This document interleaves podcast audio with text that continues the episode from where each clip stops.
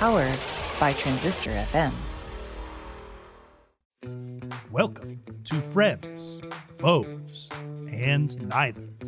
Do not adjust your podcatcher settings, as what you are about to hear is real. It's the Derek Duvall Show. Prepare yourself for insightful interviews with incredible people.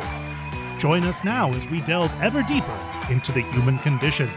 And now, coming to you live to tape from the Derek Duvall Production Bunker, it's Derek Duvall! Hello, Duvall Nation. Hello. Hey, everybody. Hi. Thank you so much. Please sit. Thank you. Hello, Duvall Nation, and welcome to the Derek Duvall Show. We are back with another fantastic journey into the lives of extraordinary people. This episode is brought to you today by the fine folks at BetterHelp. BetterHelp is the world's largest therapy service, and it's one hundred percent online. Get ten percent off your first month at betterhelp.com slash Derek Duvall Show. That's better, H E L P dot com slash Derek Duvall Show. So before we jump into this episode, I want to say a big thank you to my last guest, Emma G. What a fantastic lady and what a great guest. She is doing a lot of great work in this world, and if you've not heard our in-depth interview, I strongly advise you to check it out after the conclusion of this episode. So welcome to episode one hundred ninety-five, and we have a great episode lineup for you today. We have on the show Andrew D. Bernstein. Andrew is a legend in the sports photography industry, having been the gold standard for shooting N B A superstars Kobe Bryant, Michael Jordan, Magic Johnson, the Dream Team, and hundreds more. He is a team photographer for the Los Angeles Kings and has been for over four decades. We discuss his meteoric rise as a photographer, his success working in the N B A, his time with the Dream Team, collaborating with Kobe Bryant on his book, The Mamba Mentality, How I Play, his new media platform he co-founded called Legends of Sport, and so much more. This was such a great conversation, and you can tell Andrew is such a pleasure to talk to. So lots to get into. Let's get Andrew out here. Duvall Nation, please welcome to the show, calling in today from his office in South Pasadena, California, legendary sports photographer and an all-around great guest, Andrew D. Bernstein.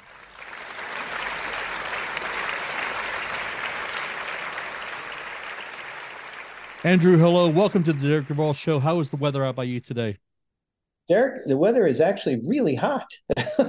um, it's got to be in the high nineties today for the uh, first week of October, which is bizarre. So with the pandemic winding down, how was it for you to work in the COVID nineteen world? Well, I, you know, I'm sure you've heard this word word before. It was extremely challenging.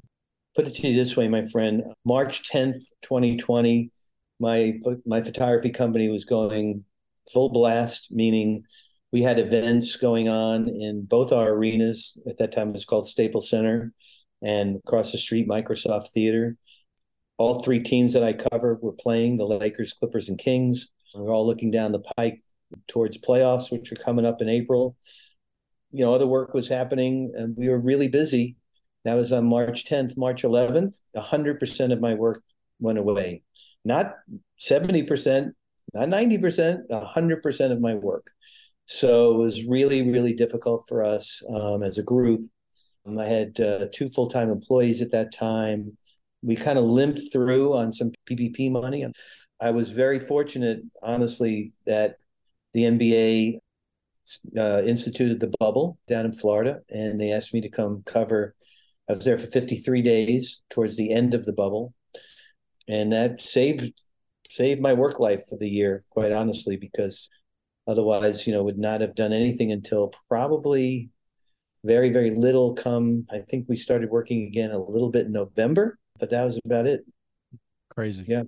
So, yeah, but I, I have to interject. I, I, but as challenging as it was, Derek, it was actually an opportunity for me on my other side, on the other business that I have, which is my Legends of Sport platform, specifically the podcast. Because, you know, we were all stuck in our homes and in offices. Um, I was able to do podcast interviews. I was doing one or two, maybe sometimes three a week on Zoom. First time we were able to do Zoom interviews or do, uh, you know, in, incorporate video into our podcast releases as well as audio. And then when I went to the bubble, I was in a little tiny, like ten by twelve hotel room in Disney World, and I was doing podcasts out of my hotel room once a week. It was a little bit of a, a blessing in disguise because it really sort of elevated our podcast to an audience that might not have listened to us before. And those those people, you know, kept coming back. So, and again, having the availability of doing video was great. That's amazing. What yeah. a, what what a challenging time for you. Mm-hmm. Every journey has a beginning. Where were you born and what was it like to grow up there? Well, my friend, I was born in Brooklyn, New York. I was born in nineteen fifty-eight, the same year that the Dodgers moved to out of Brooklyn to L A. So it was a, it was a dark period in my family's history, as they were, as they were all Brooklyn Dodger fans. But uh, I came along, and uh, I grew up an avid sports fan. You know, I played a lot of sports as a kid, a lot of street hockey, football, a lot of basketball in the schoolyard. I took up photography when I was fourteen years old. My dad bought me a camera, and we made a trip to the Western United States. I, I had never been west of New Jersey at that point. And I got to really fall in love with photography. And, you know, to make a very long journey short, I had been able to marry my two real passions in life, sports and photography, and became a sports photographer. So it all kind of all came together. Talk about that first camera. Well, it was the old Canon T L camera. I remember it like it was yesterday. Uh, old um, manual camera was sort of their, uh, I don't know, their, their beginner's camera that they made. Of course, it was film, all manual. My dad was a was a clinical psychologist, but he thought he was, he was an amateur or anything that he tried. You know, he thought he was an amateur woodworker. He thought he was an amateur hockey player. He also thought he was an amateur photographer. And so he he sort of took it upon himself on this trip to all the wonderful uh, national parks to kind of teach me the ropes, which I I took up the technical stuff really quickly. You know, you, you used a certain kind of film if it was daytime, a different film if it was nighttime. He taught me how to use the settings. I, I you know, that was maybe a one hour of lesson right there. And that camera really became sort of um, an appendage uh, for a while. I mean, the big joke in high school, quite honestly, was who who would come in the room first, Andy or his camera, because the camera was literally attached to me. I was shooting everything. I went to a very big high school in Brooklyn. We had, you know, all the sports teams and clubs and theater shows and all that stuff. And, and I became kind of the official photographer for all that stuff, the yearbook and, of course, photo editor of that and, and our newspaper, and just loved it. Loved being able to express myself through through this device, you know, to, to, especially when I saw these beautiful vistas on our trip. And, you know, I would see, you know, the Grand Tetons and be able to have that that image in my mind and then translate that through a camera onto film.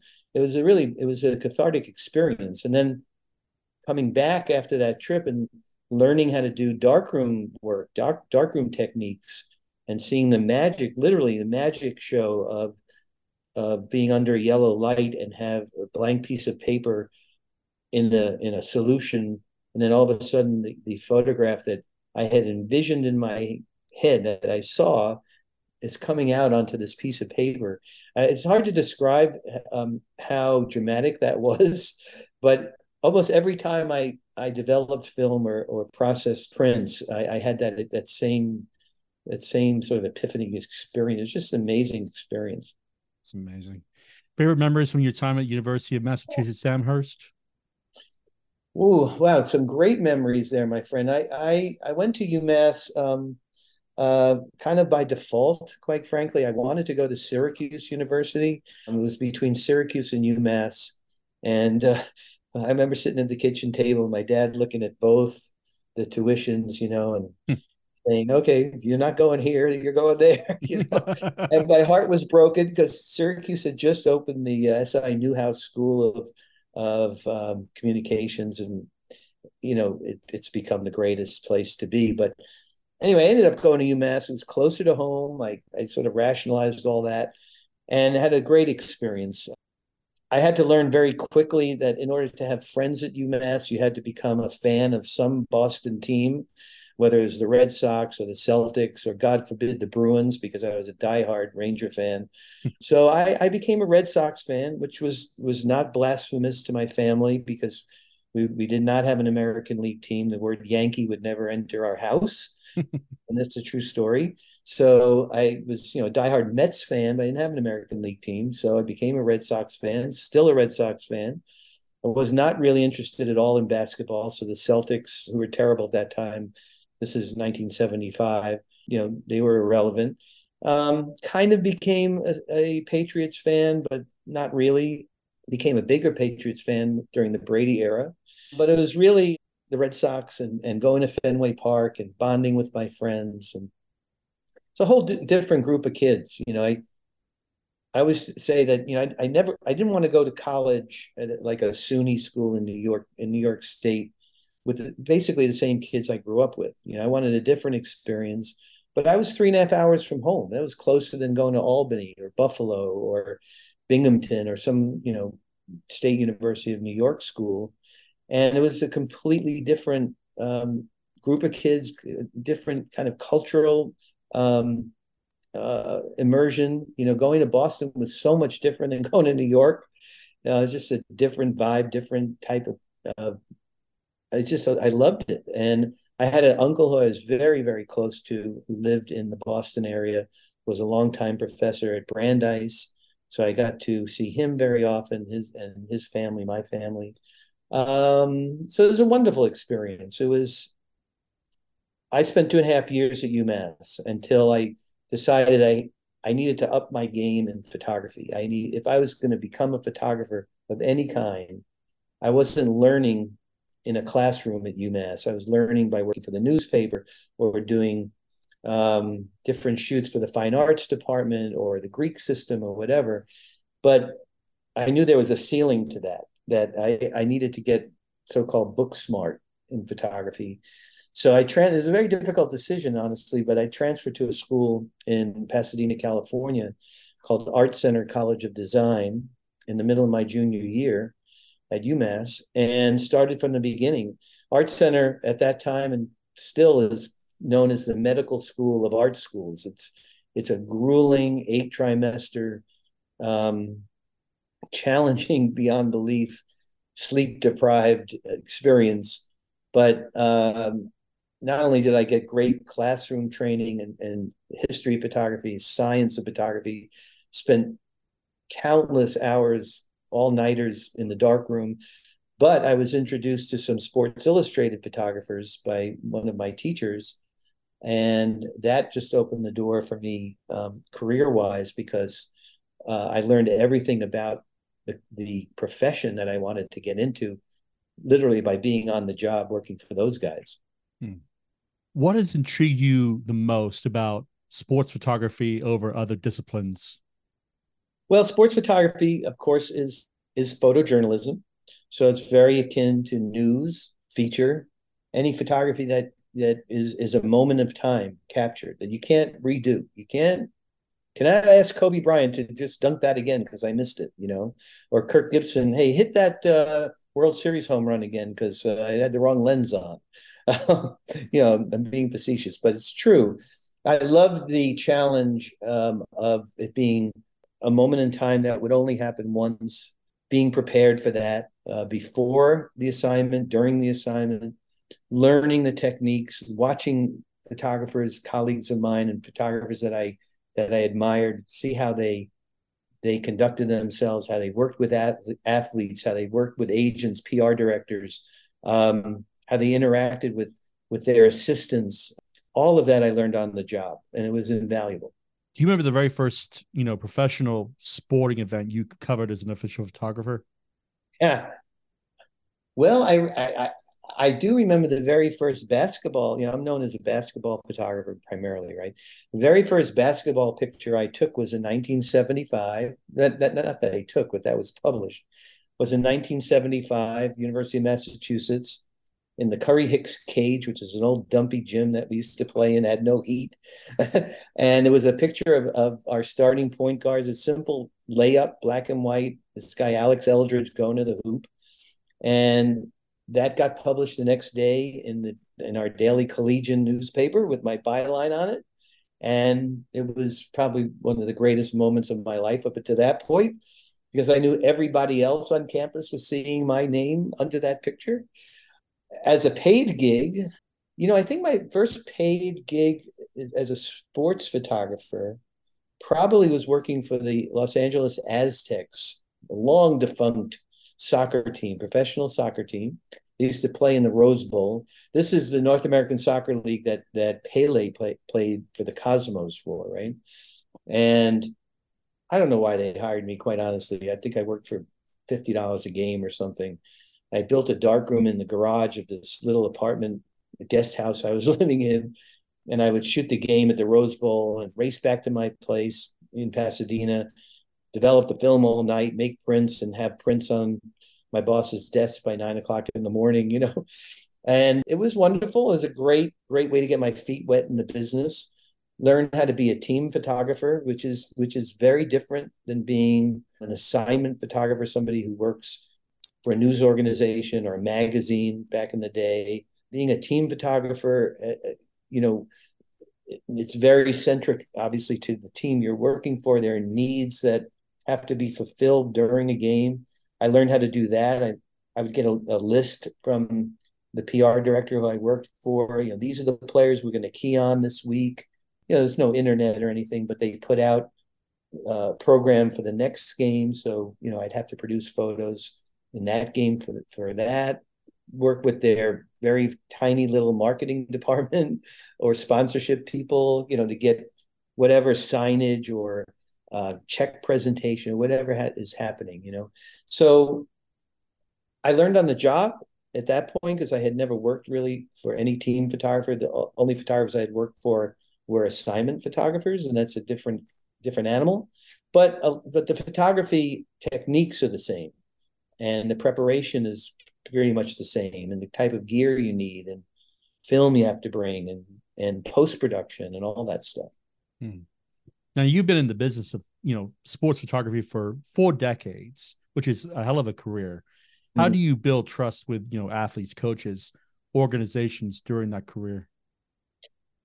It's all about integrity, my friend. It's all about being honest, being an honest business person, pr- producing what you promise, never giving anyone a reason to doubt your professional or personal integrity. Never being in a place where you're told you can't be.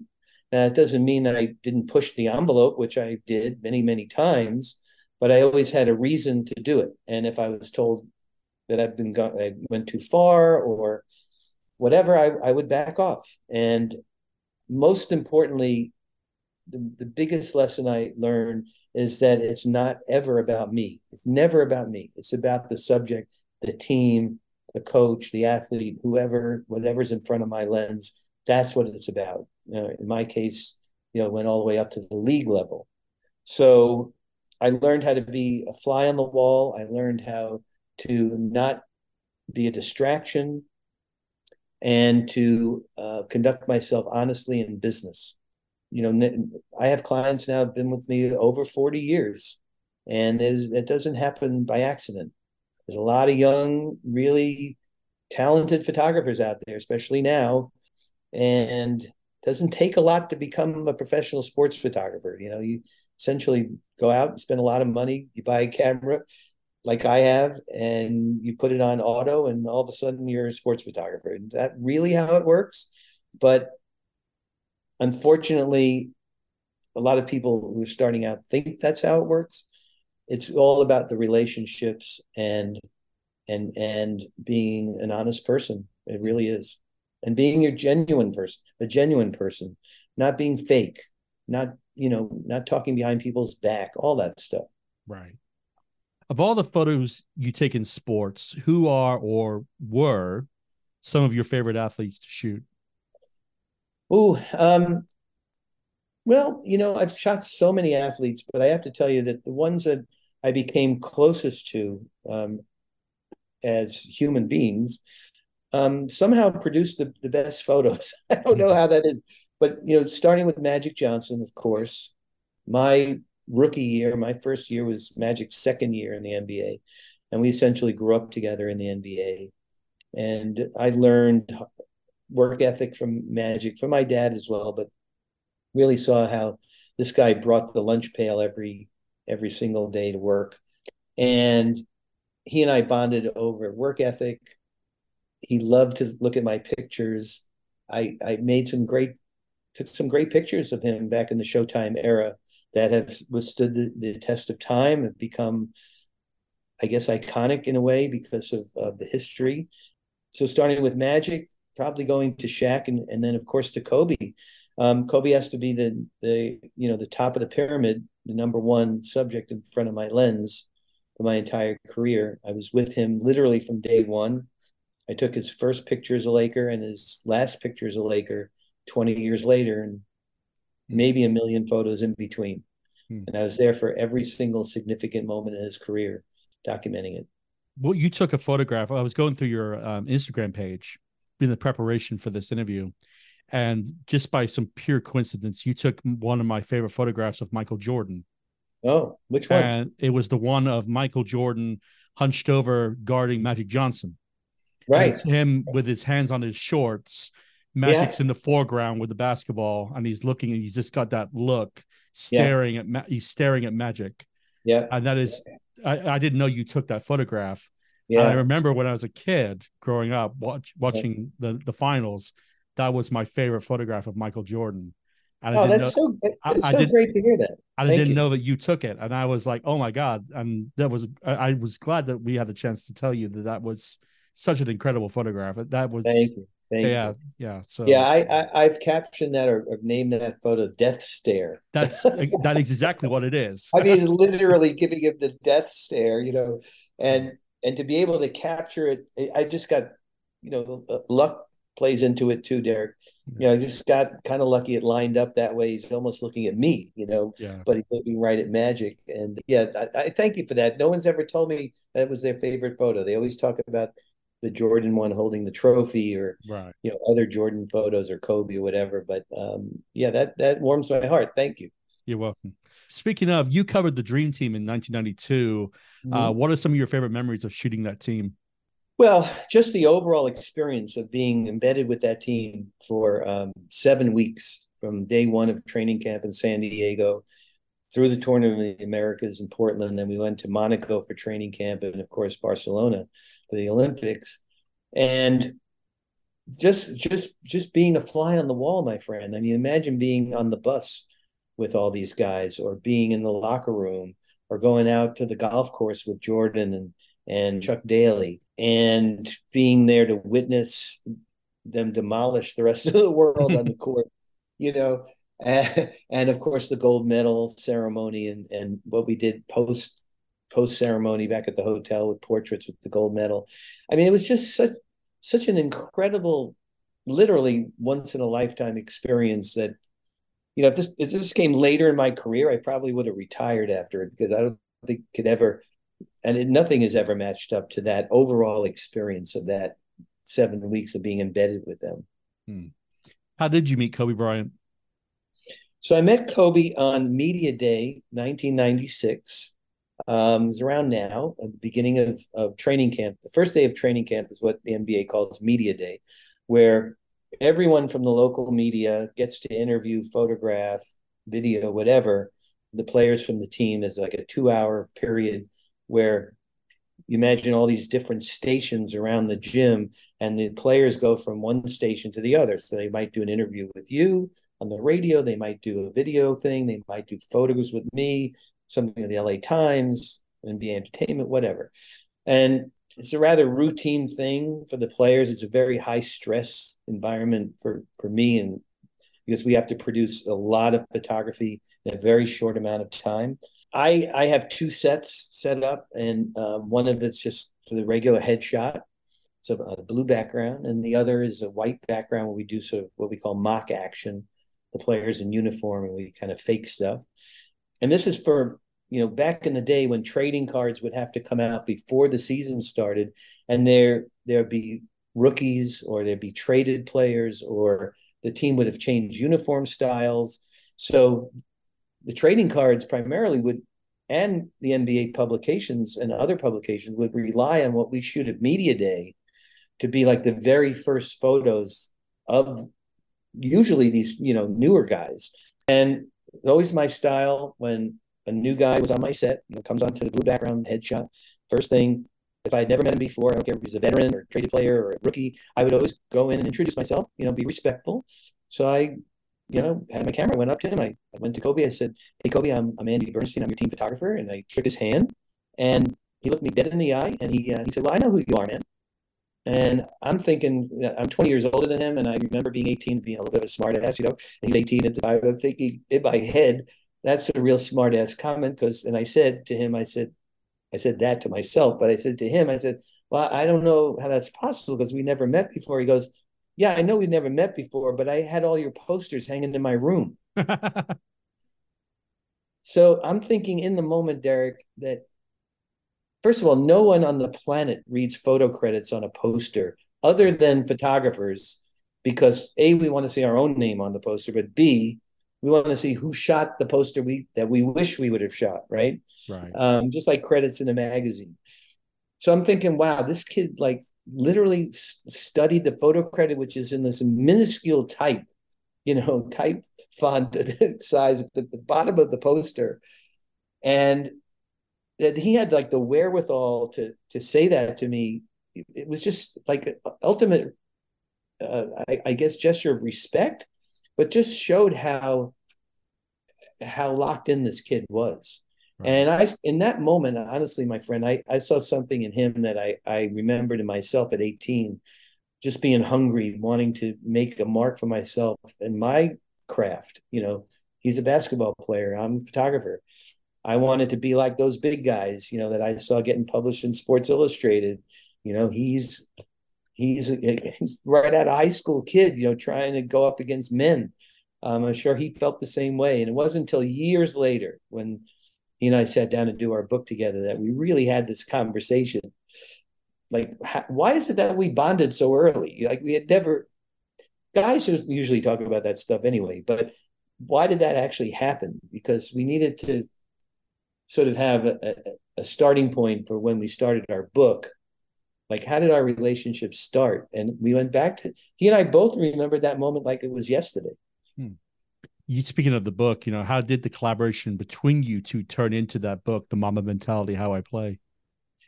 Well, you know, Kobe retired in twenty sixteen, and we all knew he was going to retire. He announced it in November of that season, twenty fifteen.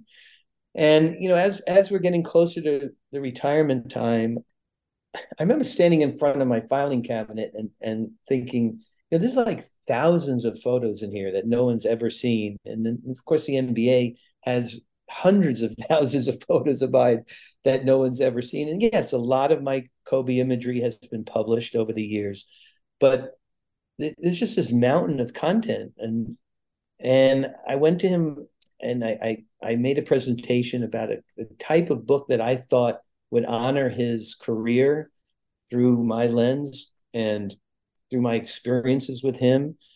And he was very respectful of, of my presentation. But at the end of the presentation, he he flat out said, "You know what, Andy, I got good news for you and I got bad news." He says, "Thank you for bringing this presentation. But the good news is we're going to do a book together." And I said, that that's great. And he said, "The bad news is we're not doing this book. The one you brought to me today, we're not doing that book. We're doing the book I want to do." I said, "Okay, what do you want to do, Mister Bryant, sir?" And uh, it it just started flowing out of him that he had never really fully let the world know what the Mamba mentality really meant to him, what his definition of of taking on the Black Mamba um, persona and what the Mamba mentality really broke down to be. He had given snippets of it and he had answered questions in, in ways that were very almost vague, you know. All of a sudden he's like this, he changes his number, he never said why. He's he's took on this like superhero killer, you know, venomous snake persona. He's got this like mindset called the Mamba mentality, but he never really like put it all into one concise package. And that's what he wanted the book to be. So he said, look, I'm going to I'm going to tell my story, and you're going to illustrate it with your photos. Let's get to work. I mean, really, that's how it went. Yeah, he had, like, you know, which was him to a T in everything. He knew exactly what he wanted the book to look like. The book is divided into two parts: process, which is sort of the mental and physical preparation, and craft, which is everything basketball related, and how those two work together, how you have to build on one and build on the other so that each one could, you know, prosper and, and make you a better athlete, better, you know, more successful. And my job was to illustrate through my photos, my gigantic archive of photos, what he was, what, what he wanted to say. It was very challenging, mostly because half of his career took place before the digital era. Hmm. You know, half of his career, first half was on film. So the N B A has a terrific archive, but he would literally remember specific moments in specific games that I would have to then rely on editors back at N B A Photos, who were great. You got to find this picture. You got to find him faking Bruce Bowen in the third quarter of game three of the two thousand one Western Conference Finals, because he talks about it in the book, you know. And I got to say, we probably found ninety-five percent of of what he needed us to find, which shocked me, quite honestly. I didn't think it was possible, but we did. He was gracious enough to allow me to put some, what he called, pretty pictures in the book that didn't really relate to the Mamba mentality, but photos that were really, really, really important to me as being sort of the documentarian of his career photographically. So we both, you know, agreed on Phil Jackson writing the forward and, and Pau Gasol writing the introduction. And it was just, um, it was an absolute joy.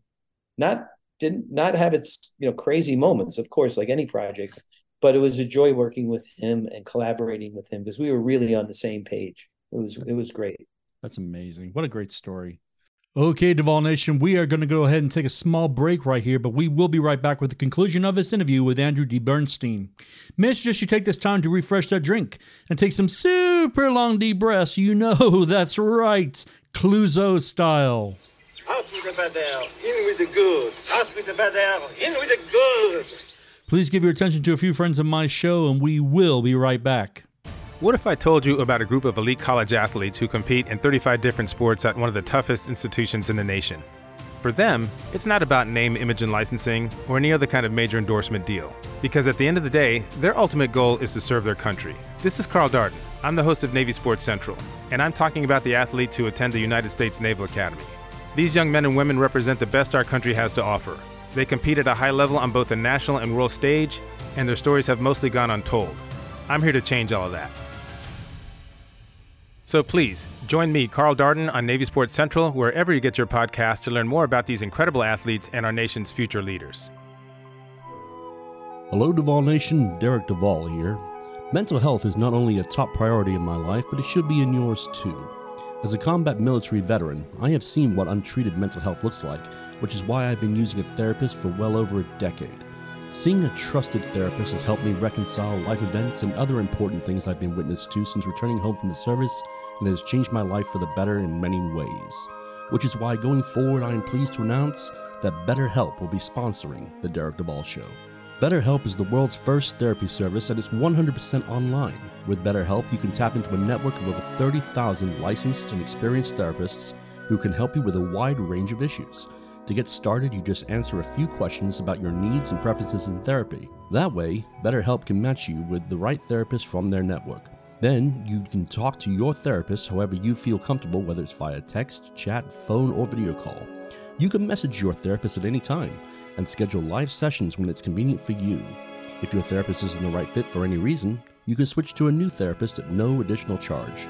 With BetterHelp, you get the same professionalism and quality you can expect from in-office therapy, but with a therapist who is custom-picked for you, more scheduling flexibility, and at a more affordable price. Get ten percent off your first month at betterhelp.com slash Derek Duvall Show. That's betterhelp.com slash Derek Duvall Show. We're Sam's Army and the gang's all here. Sam's Army and the gang's all here. Sam's Army and the gang's all here. For glory, the cup, and then to drink some beer. Oi, this is Chad from The Shame. You're listening to The Derek Duvall Show. You can find our stuff at the shame shop dot com or listen to it on almost all the streaming services. We'll see you down the pub. Cheers.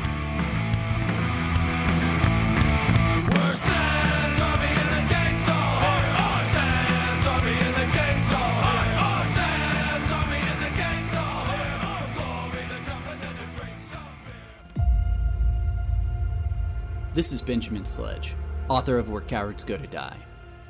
In my award-winning memoir, you'll discover the raw humanity, intricate complexity, and brutal barbarity of those who served in the Iraq and Afghan wars, and the psychological toll it took on modern veterans. You can purchase Where Cowards Go to Die on Amazon, Barnes and Noble, or anywhere major books are sold. Look for me on Facebook, Instagram, and Twitter at Benjamin C. Sledge. Hey, it's Michelle Fabre, and you're listening to The Derek Duvall Show. You can hear my brand new single, I'm All That I Need, on all streaming platforms right now. Cause I'm all that I need to get by. Yes, I'm all that I want. I'll tell you why. Teachers, do you ever have these feelings or have been told these things? Do you want Kleenex for your classroom? Maybe you should think about buying your own, with your own money. You get the summer off, you can have a second job. Do you really need a pay raise? Oh, do you need to use the restroom? Maybe you can do that in the three minutes while students are changing classes. Boy, sure hope your room doesn't descend into Lord of the Flies in that time. Oh, things are going pretty good for one. Surprise! Budget cuts. Well, you're in luck because we've got a book just for you. Hi, everyone. It's Katie Kinder, educator, speaker, and author of Untold Teaching Truths. I invite you to purchase my book and join this journey as we talk about the wild world of public education. Part memoir, part strategy. It is available on BookBaby, Amazon, or wherever books are sold. Teach on, warriors. We've got this. Hi, this is Glenn. And this is Sonia from Echo Valley. And you are listening to The Derek Duvall Show. Here's a song called Faces in the Mirror from our album Anarchy and Alchemy.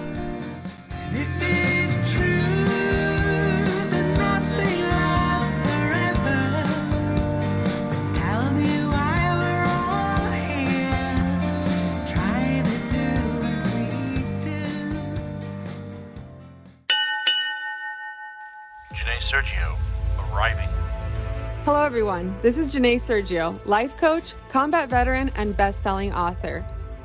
I invite you to purchase my new book, Perfectly Flawed, A Veteran's Journey from Homeless to Hero. In these pages, you will learn about the lowest struggles of my life to the absolute triumphs that have made me the strong woman I am today. Follow along as I talk about homelessness, my naval role in Operation Enduring Freedom, navigating insurmountable odds, and how I dealt with and overcame them. You can find Perfectly Flawed on Amazon, Barnes and Noble, or wherever books are sold. Welcome back to episode one ninety-five of The Derek Duvall Show. Let's get right back to it with the conclusion of our interview with sports photographer and the co-founder of Legends of Sport, Andrew D. Bernstein. Talk to me about transitioning, you know, your business model into a sports media platform called Legends of Sports. Well, that's a great question, Derek. You know, as I my career was going on and players were aging out of the league, and I would see these iconic players in all sports, but mostly basketball, but in all the sports, these like legendary, many times Hall of Famers being, you know, you'd read read horror stories about how they're broke or how they have to sell their memorabilia or their championship rings just to pay the bills or pay their alimony payments. Or even worse, you know, they're in rehab or all kinds of terrible things that were happening to these legendary athletes who we all all grew up adoring.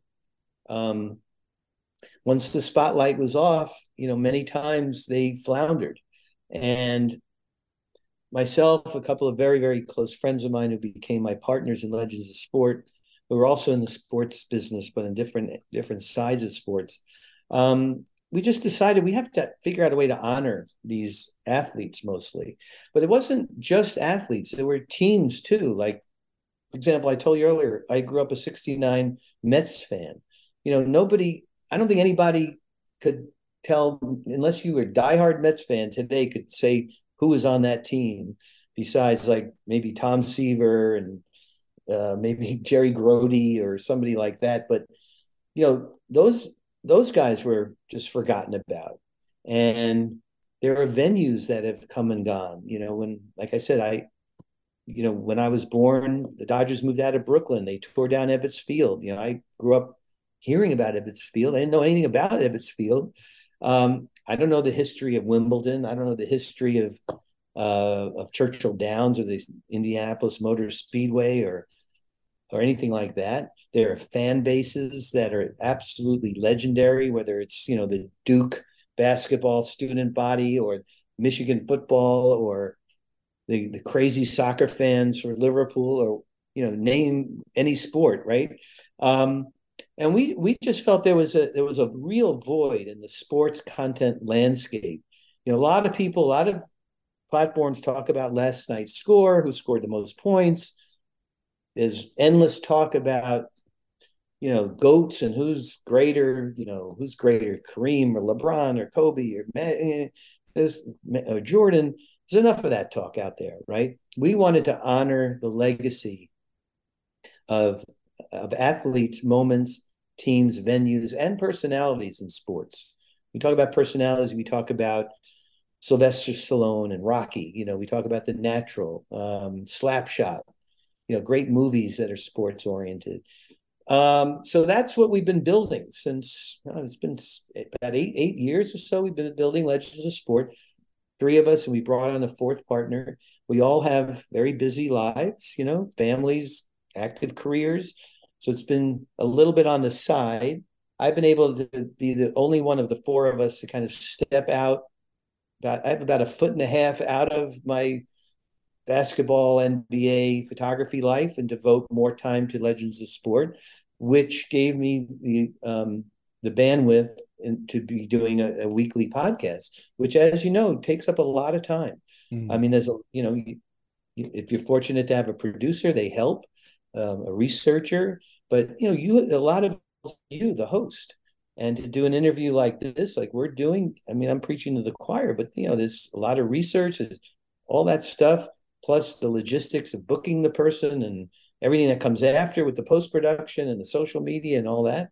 So it's been a wonderful learning process, and I've literally enjoyed every single interview that we've done. We've done one hundred sixty-five interviews, I think, and we've re-released a bunch of podcasts as classics, we call them. So we just released our two hundredth podcast a couple of months ago, going into season seven.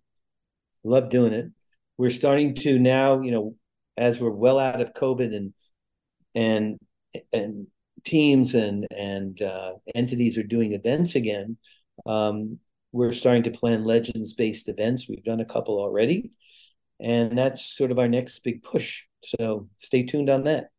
Whenever I get a podcaster on my show, one of the questions I love asking is, you know, what are the, some of the challenges that you have faced when you've been doing your podcasting? Oh, I probably could ask you that same question.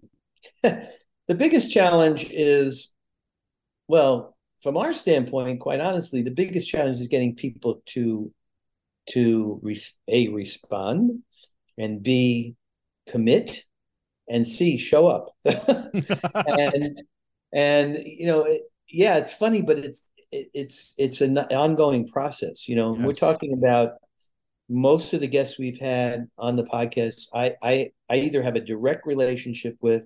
So I can text Michael Cooper or Byron Scott or Magic's secretary or assistant or Pat Riley or whatever, you know, whoever it is.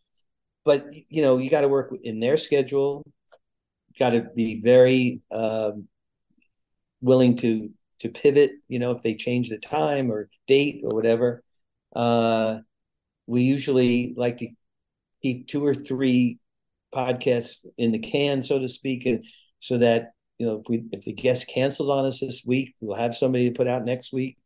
Um, that's been the challenge. I, I will not say that that the interview is the easiest part, quite honestly. The the research is fun. Um, the the deep dive into somebody somebody's history is a lot of fun for me. Um, I love finding out where people came from. You you asked me this earlier. You know, where did you start? Who influenced you? What what was the pivotal moment? I find out stuff from every single person that I didn't know before, or I I, ne- I didn't you know couldn't get from any kind of research. I'll give you an example. Like Kirk Gibson, for example, told this great story about how he was a two-sport athlete at Michigan State, and he was a better football player than he was a baseball player. And and, and going into the senior year, his uh, his football coach, because he, he had you know N F L written all over him, right? His, his football coach calls him in. He says, you know what, Kirk, I think as great a football player as you are, you're going to have a better and longer career as a baseball player. uh, and, you know, his his fate was sealed at that point. I mean, who knows a story like that, you know? So, you know, Jerry West told these amazing, wonderful, deep stories about his childhood, which, of course, were in his book. But I never heard Jerry be that honest with anybody about, you know, where he came from and, you know, his very, very difficult upbringing. I mean, he was very open in his book, but I, I really had never heard an interview about it. So, you know, I know Jerry well enough. I felt comfortable asking him. Um, I asked Kobe the same question that you asked me about the Mamba mentality, even though I knew the answer. But when I interviewed Kobe, when our book came out, you know, I want to know from him, you know, why was it important for you to do this book? Um, why did you and I do it together? You know, so it's always a great fact-finding mission, but it's always gratifying to actually do the interview. I always feel so elated, like after the interview, I just immediately like call my producer and I'm I'm just, you know, glowing about it. I just love it. That's amazing. Pierre de Coubertin said the most important thing in life is not the triumph, but the struggle. You get a chance to talk to your younger self. What would you say to him? Oh, man. Um, you know, the first thing I would say, Derek, is um, don't stop. I mean, don't just keep pushing. Not that I ever was was the type to give up or, or you know, get to a moment of despair and say this isn't going to work out.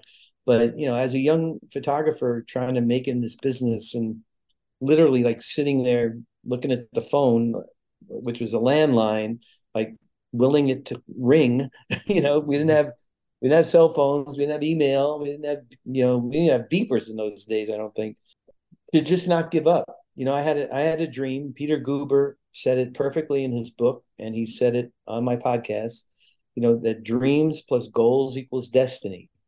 And even though I didn't know it then, and I wasn't able to verbalize it, I, I did have a dream. I had a dream to become a successful sports photographer. That started very early, you know, when I got that first camera. I didn't know it was going to be sports, but I knew I loved photography, and I knew there had to be a way to earn a living. I wasn't sure how to get there. But that dream, you know, became a goal once I decided to move to California. That was the pivotal moment in my journey where I'm like, I'm having a blast at UMass. I made a lot of friends. My girlfriend was there. I was, you know, I was giving up a lot. I was doing a lot of photography. I was actually making some money doing photography. I gave all that up to come to California to really start at the bottom. Um, and that became the goal. I mean, the goal became, okay, you, now you're putting your money where your mouth is. Um, the goal is to become, to, for this to become a career. And now look, you know, forty whatever years, you know, looking back, was it my destiny? I think so. I think it was. I mean, I don't really think in a spiritual sort of religious way as destiny. I see it as, as just my path. You know, I, I said, I took a dream, made it a goal, and went out and got it. Powerful. So what's next for Andrew? Well, um, that's a great question. Um, I'm really happy to to confirm on this podcast something that that has been brewing for a while, and uh, I'm really happy to tell you, actually, my friend, really one of the first people hearing this, that um, we at Legends of Sport are partnered with Vanessa Bryant, Kobe's widow, to do a book of the six hundred or so murals that are out there honoring the legacy of Kobe and Gigi Bryant. We're going to partner with Vanessa on that. She's going to choose a select number of murals that we are then going to, myself and other photographers are going to go photograph. We're going to talk to the muralists. We're going to make a beautiful coffee table book out of it. And uh, can't say exactly when that's going to happen, but it'll be, you know, we're literally starting the process as we speak. But um, this is a, a wonderful project that's been in the works for a while. And uh, she, um, it's really the first project that that she is putting her personal stamp on since the tragedy, um, which I, I'm honored. I mean, me personally, but speaking for my partners and, and all of us at Legends of Sport, we're just honored that she picked us to do this project with.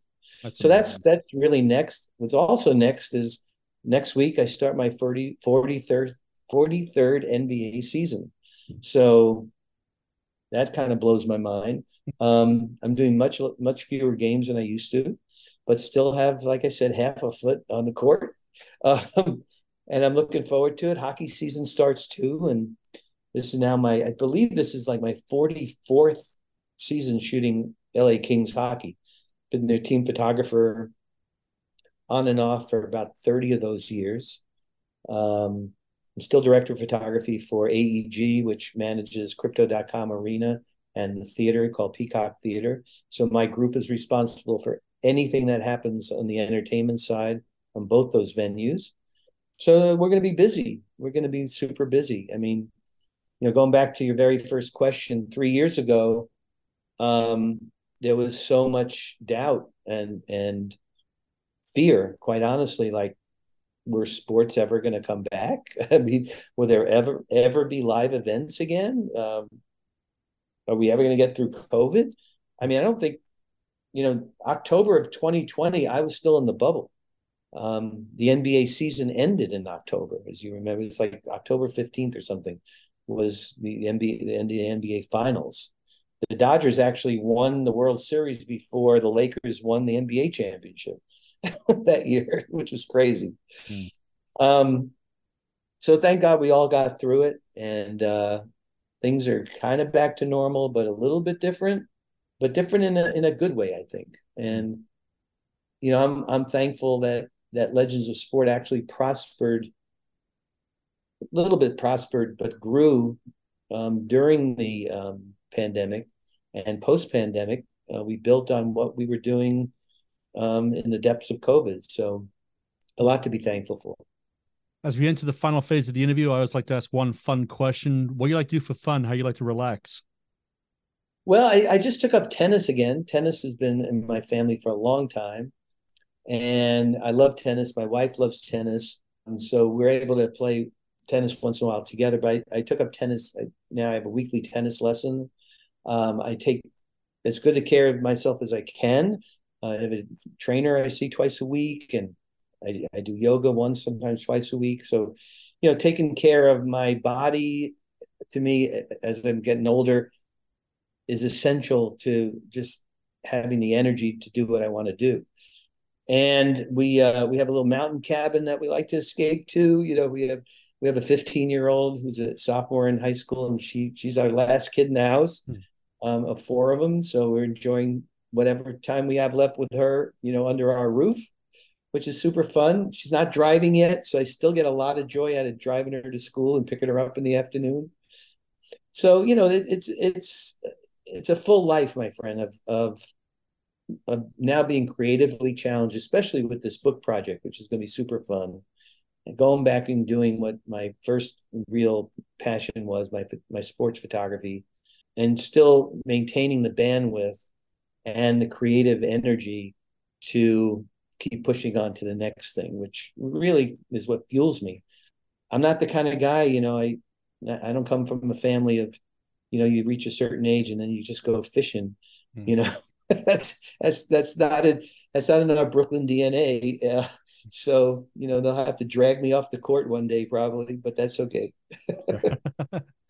What would be the best way for my listeners to follow your adventures online? Well, you know, I'll plug first Legends of Sport, which anybody can find us on Instagram at Legends of Sport. Our YouTube channel is called Legends of Sport. And the podcast, you can get it. Our home base is iHeart, but you can get it on Apple or Spotify or any podcast platform, just simply called Legends of Sport, which I host. My photography is uh, primarily on Instagram at A D B Photo Incorporated. And we post continuously during the N B A season. Like I'll, if I had a game tonight, I, I would put out a bunch of photos for, you know, fans to see what I shot tonight. And um, we cross platform a lot between my platform and Legends of Sport. And we'll be, as we start the production of the book and out there doing shoots, we'll be posting periodically uh, on the progress of the book. Okay. So people should look forward to that. The podcast right now at this very moment is on hiatus as we're starting the book project, and I have to be mindful of, you know, my bandwidth. Um, but we'll start doing the podcast again pretty soon. Um, we have a couple of events we're planning that we'll probably kick off season seven with. So people just stay tuned to our social media for that. Amazing. I end my interviews with my favorite question. And the question is this: if the entire planet was listening to this broadcast, what would be the one thing you would like to say to the people of Earth? You know, the one thing I'd like to say, Derek, is, is don't forget about those athletes that they gave us so much joy when we were younger, because that that's that's really the mission of Legends of Sport. Is is that's how Legends of Sport was born, and it's so near and dear to my heart. I mean, you can tell how passionate I am about keeping or moving the spotlight back just a little bit, giving these athletes a, a way to monetize a little bit from their legacy, or just to stay relevant in some way, shape, or form. Because sports is is a legacy, in, mostly in families or in friend groups.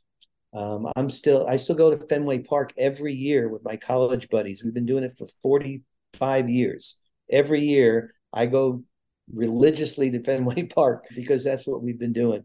And, you know, just honor that legacy and keep keep moving it forward, because the next generation needs to know what came before them so they can pass that on to their next generation. Andrew, what can I say but congratulations on one hell of a career. You have built a legacy that will stand the test of time, and I applaud you, sir. Thanks, for, thanks for coming on the show today and speaking with me. Uh, Derek, it was really a pleasure, man, and uh, great conversation. Obviously, great questions. You're super well prepared, and I uh, look forward to just hearing this when it comes out. So thank you. Welcome. And just like that, Duvall Nation, we come to the end of episode one ninety-five.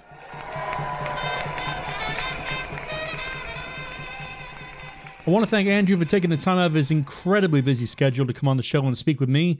I am so glad we could make that happen.